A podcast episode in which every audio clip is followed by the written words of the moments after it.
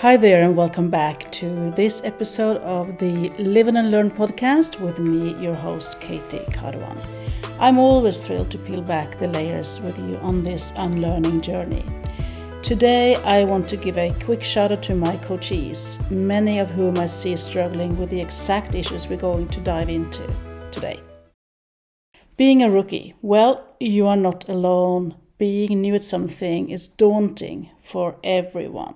So today we are zooming in on that awkward, uncomfortable, but also necessary phase of being a rookie after making a bold career decision.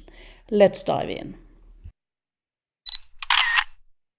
You've heard the stories in previous episodes how I ditched the corporate ladder to find my own path. You'd think that after a year or so, I'd be a pro at navigating the ups and downs of a solopreneur life. Well, in fact, I was far from it. I was a rookie, a greenhorn, and let me tell you, it was uncomfortable. First things first, caring too much about what other people think. Yeah, I went there. The whispers of friends, the raised eyebrows from other professionals, I was a bundle of nerves. Is Katy going off the deep end? They probably say. Do you recognize this feeling? I bet you do, but let me tell you, if I had kept worrying about people's opinions, I'd still be at square one.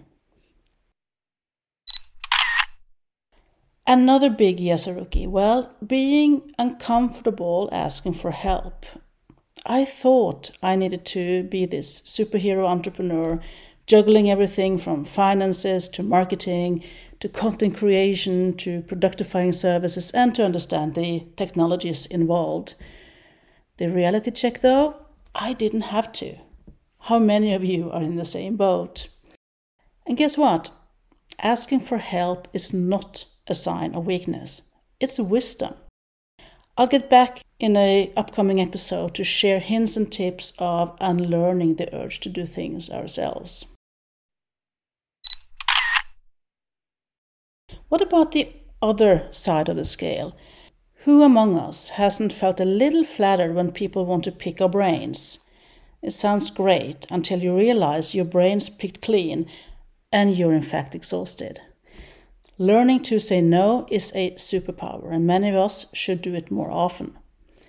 Pay notice when people tell you no and how that makes you feel. Who around you are good at saying no, and how do they do it?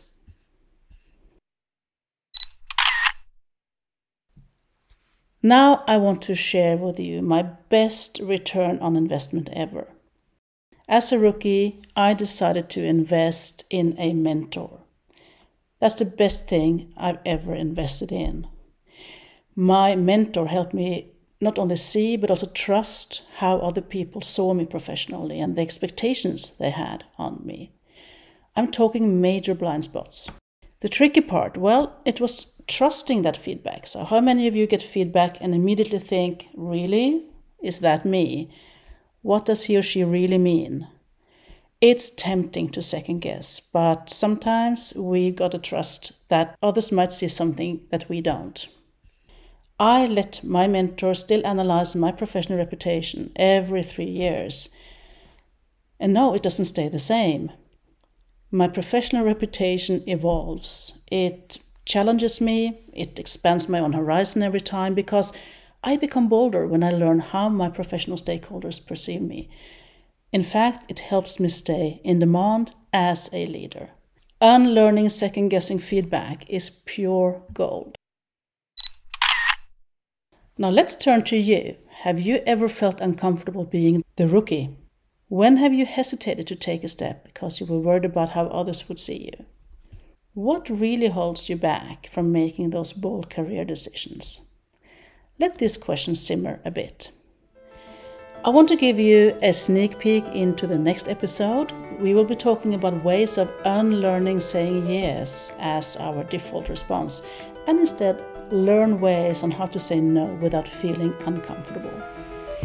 Don't forget to swing by my website at leaderinthemall.com or catch my latest thoughts on LinkedIn via my newsletter, Learning to Unlearn.